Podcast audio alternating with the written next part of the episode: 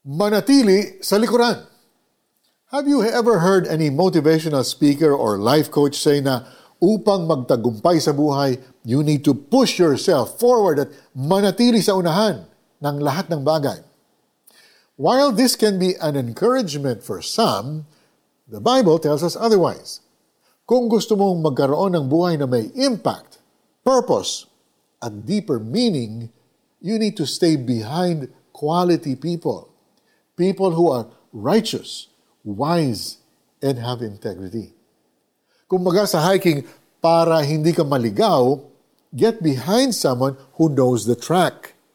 Manatili ka sa likuran ng mga taong natuto at naging wise dahil sa kanilang experience sa buhay.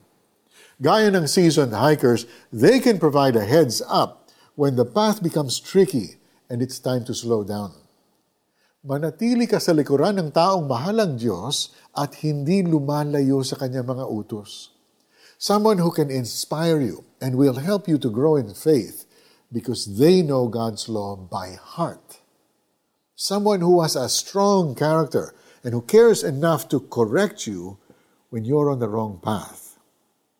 With a humble heart, manatili ka sa likuran ng isang mentor, spiritual leader o kaibigan na yayakapin ka ng may pagmamahal patungo sa tamang landas.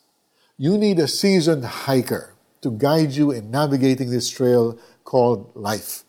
Get behind someone who has successfully braved life's wilderness because that person makes a great trail guide. Let's pray.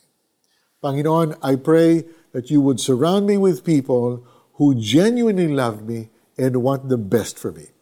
May you humble my heart and lead me to a mentor na makakatulong sa akin mag-grow bilang tao at bilang tagasunod mo so I can live out my purpose in you.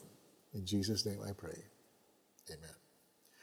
How do we apply this in our lives? Is there someone in your church or community na hinahangaan mo ang life and faith? Reach out to that person and explain that you're looking for a mentor and then ask them if they're willing to fill that role. Sa bibig ng matuwid na mumutawi karunungan at sa labi nila'y pawang katarungan. Ang utos ng Diyos ang laman ng puso. Sa utos na ito'y hindi lumalayo. Psalm 37 verses 30 to 31. I'm Mari Kaimo. Thanks for joining us. Until next time, God bless you.